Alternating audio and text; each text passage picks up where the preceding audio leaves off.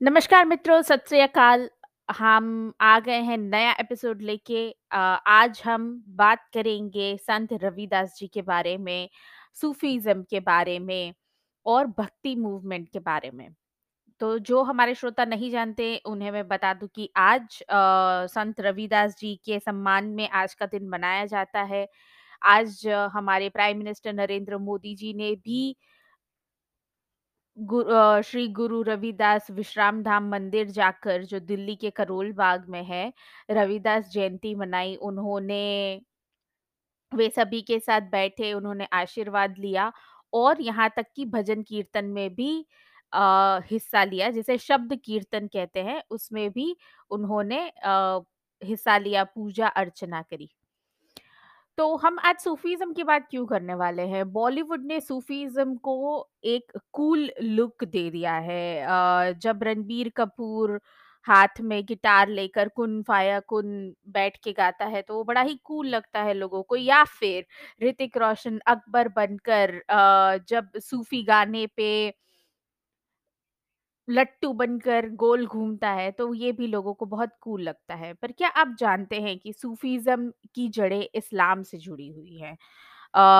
जितने भी श्रोता सुन रहे हैं, उन्हें हम बता दें कि हम यहाँ पे किसी भी तरह की घृणा या किसी भी तरह के जातिवाद अ, या धर्मवाद को बढ़ावा नहीं दे रहे।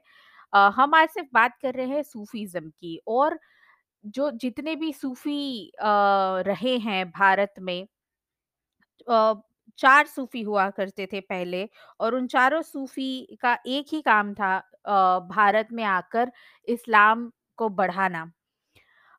ये लोग भारत की जनता को भारत की जनता की तासीर को शायद ज़्यादा अच्छी तरीके से जानते थे। उन्होंने उसकी नब्ज़ पकड़ ली थी और ये जानते थे कि ज़्यादा ज़ोर-ज़पट्टे से यहाँ की पूरी जो जनता है, उस पे काबू नहीं किया जा किया जा सकता। अगर इस जगह जड़ें जमानी है, तो हमें लोगों को लोगों का साथ चाहिए होगा, लोगों की सिम्पैथी चाहिए होगी और ऐसा माहौल बनाना होगा जहाँ पे वे ये देख सकें कि अम, उनके धर्म और हमारे धर्म में कितनी समानताएँ हैं। तो भक्ति मूवमेंट जो अ, जो भारतवर्ष में सदियों से चला आ रहा था, उसी में सूफ़ी अ, सूफ़ी संतों ने हिस्सा ले लिया। चार संत थे जो च अ, भारत की चार अलग-अलग दिशाओं में भ्रमण करने गए और जहाँ पे भक्ति मूवमेंट चलता था। भक्ति मूवमेंट भी कैसे शुरू हुआ?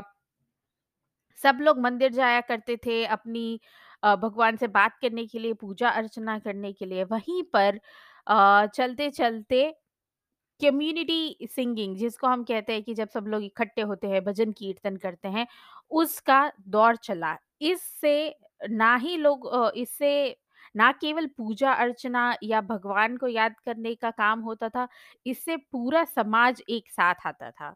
अ, जब भजन कीर्तन कीर्तन होता था तो सब लोग अपनी अपनी व्यवस्था, अपनी अपनी सत्ता, अपना समाज में स्थान सब भूलकर एक होकर भजन कीर्तन में अपना मन एकाग्र करते थे।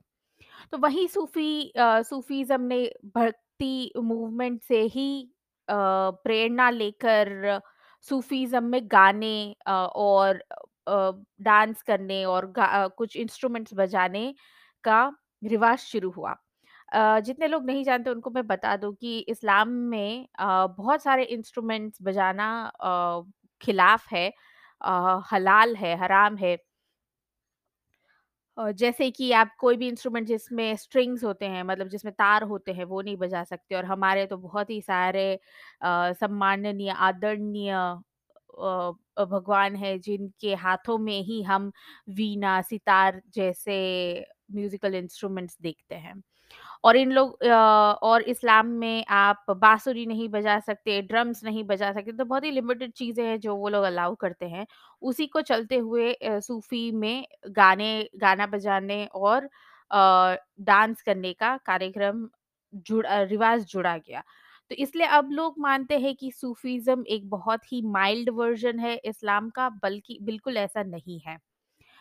अब थोड़ी-सी बात करते हैं संत रविदास जी की रविदास जी की बहुत सारी लिखी हुई कविताएँ, बहुत सारी लिखे हुए कीर्तन भजन हैं जो गुरु ग्रंथ गुरु ग्रंथ साहिब का भी हिस्सा बने।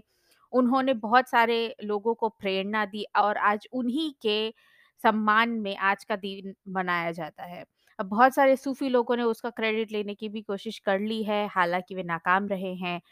तो मैं तो अपने हिंदू भाइयों और बहनों से एक ही निवेदन करूँगी कि आपका कल्चर है जो भक्ति मूवमेंट को सहारा देता है, आप इसी ट्रेडिशन को जारी रखें ताकि आने वाली पीढ़ी भी